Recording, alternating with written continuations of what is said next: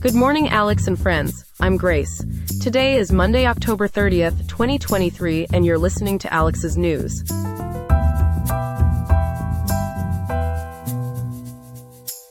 The weather is looking pleasant in Riverside today, with a high of 78.8 degrees and a low of 55.8. In today's episode, we'll be exploring some intriguing topics.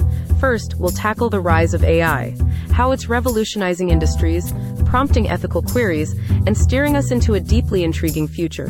Then we'll delve into the grand shift towards electric vehicles, the job losses, struggles of battery suppliers, and its extensive societal impacts. In the day's Fresh Scoop, we'll have a rundown of the latest big headlines from Reuters. We'll also examine HSBC's financial turbulence as they report lower than expected Q3 profits and announce a whopping $3 billion share buyback. Stay tuned for these compelling stories and much more right here on Alex's News.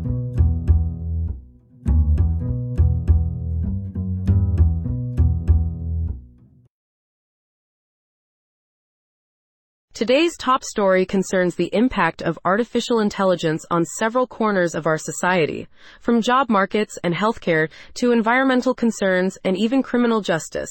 Various reports have been published recently examining these areas. Let's kick off a detailed discussion about these stories with our expert news reporter, Ethan. Thanks, Grace. Our first report comes straight from the New York Times, delving into how AI is transforming the job market. The potential of AI to automate tasks can lead to job losses in various industries, which makes upskilling and retraining necessary adaptations for the changing workforce. So, it seems while AI might boost efficiency and productivity, there could also be downsides, particularly for worker privacy and autonomy. Exactly, Grace. The key here is finding a balance between utilizing the potential of AI without jeopardizing personal privacy or job security. Moving along, there's another article from the New York Times exploring the use of AI technology in healthcare. Can you tell us more about that, Ethan? This article discusses AI's revolutionizing role in medicine, from disease diagnosis to assistance in surgeries. The potential for AI to enhance patient outcomes and system efficiency is immense. However, there's also an urgent need to consider ethical implications, data privacy, and a possible over reliance on AI for medical decisions. Quite a lot to balance there. Is there any talk of regulations or guidelines? Definitely, Grace. The article emphasizes the need for robust regulations and ethical guidelines to ensure the responsible use of AI in healthcare. Up next, we have a story from the MIT Technology Review discussing AI and the climate crisis. Could you elaborate on that, Ethan?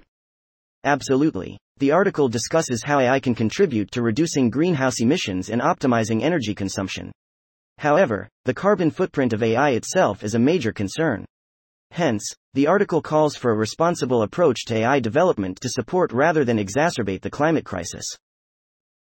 Lastly, we have a piece from Wired investigating the impact of AI on the criminal justice system.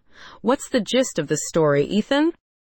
The report explores how AI is used in predictive policing, risk assessment, and sentencing decisions but the risk of such systems perpetuating bias and inequalities is a pressing concern.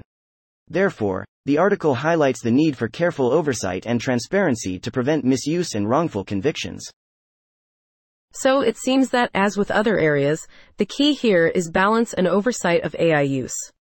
That's correct, Grace. AI holds potential for significant societal transformation but also presents numerous concerns about privacy, job displacement, bias, and ethics. It's crucial that we have nuanced regulations to both harness the benefits and address these concerns. Thank you for that insightful analysis, Ethan. This topic is certainly one to watch as technology continues to evolve. Pleasure discussing it with you, Grace.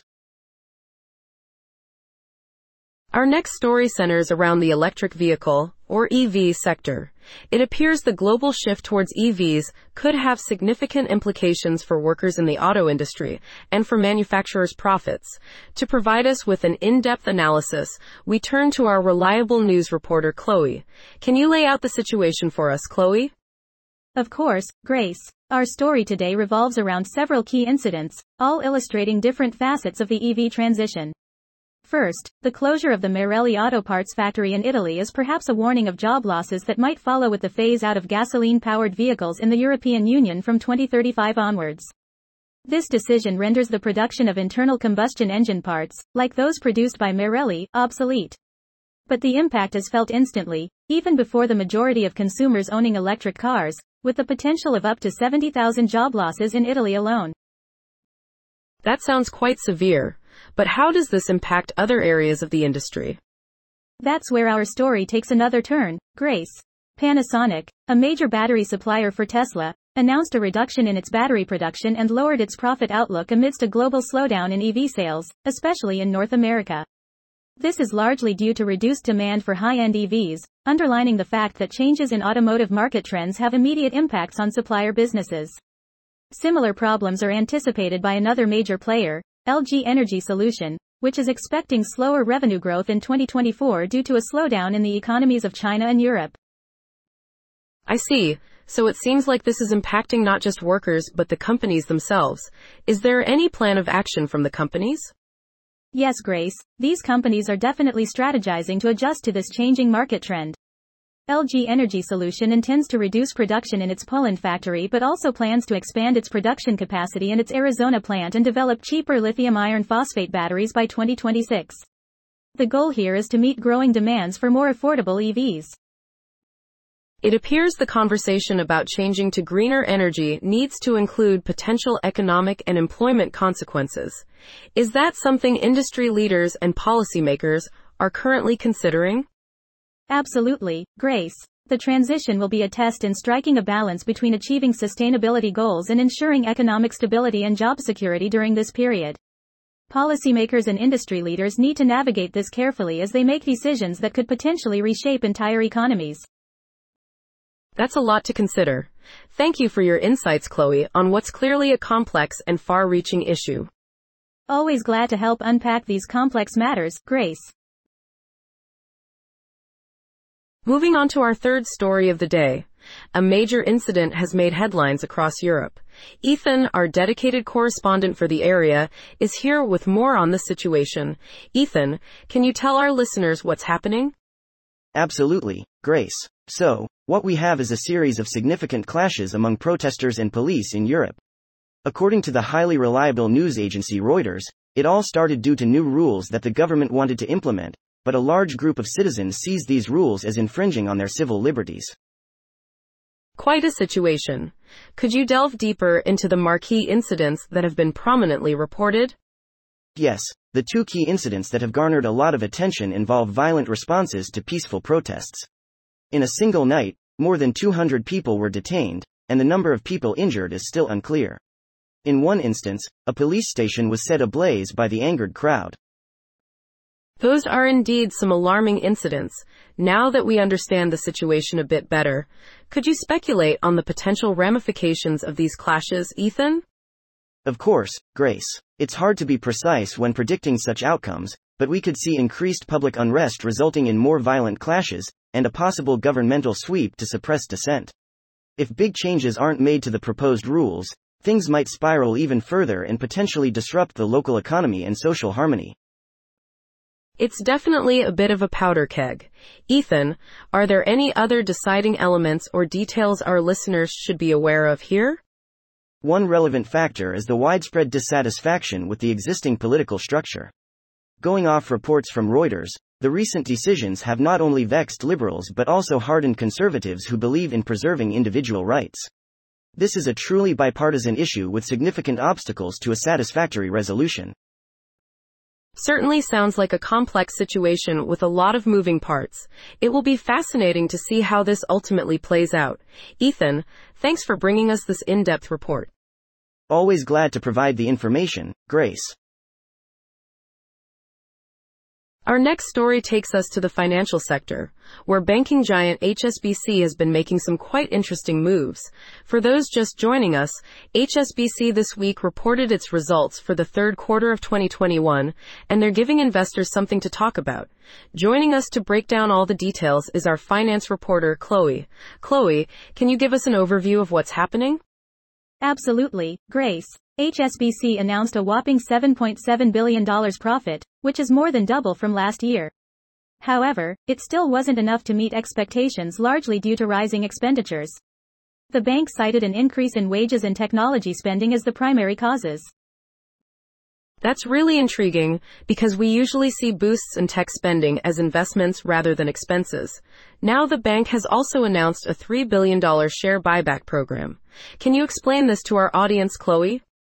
Sure. A share buyback essentially means that the company is repurchasing its own shares from the marketplace.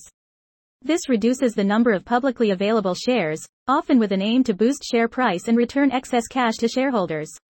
Now, these buybacks are typically seen by investors as signals of confidence from the company in its future prospects. And yet, despite the profit dip and rising costs, HSBC's buyback was actually $1 billion higher than originally forecasted, right? Correct, and HSBC plans to complete this buyback by February 2024. In fact, it aims to total $7 billion worth of buybacks for this year. This news pushed HSBC's London shares up by 1% in early trading. However, its Hong Kong listed shares actually slipped 1.46%, underperforming the broader financial market index. Now the bank's wealth business is reportedly performing well? Indeed, Grace. This division has successfully attracted $34 billion of net new invested assets just within the quarter. Revenues in this sector have grown by a significant 12% so far this year. On the other hand, the bank's overall net interest margin contracted as customers started moving their deposits to term products, notably in Asia. A big concern for HSBC has been its exposure to the troubled commercial real estate sector in mainland China, hasn't it? Absolutely. The bank had to book a $500 million impairment related to this troubled sector. There are contrasting views within HSBC on this situation. Its CEO, Noel Quinn, is optimistic that the worst is over. However, the bank's CFO, Georges Elhedery, expects a few more bumpy quarters ahead. And this has a knock-on effect on what's happening with HSBC's Asia-focused competitor Standard Chartered, right? Yes. Just like HSBC, Standard Chartered is feeling the sting of exposure to China's ailing real estate and banking sectors. It reported a significant decrease in its third quarter profit by one third. A lot to digest there. Thanks for breaking it down for us, Chloe. My pleasure, Grace. That's Chloe, our finance reporter, filling us in with the latest on HSBC. Now to move on to our next story. That's all we have for now. Today's episode was made by Alexander King with GPT-4, GPT 3.5 Turbo, the ElevenLabs text-to-speech API, and the Google Cloud text-to-speech API.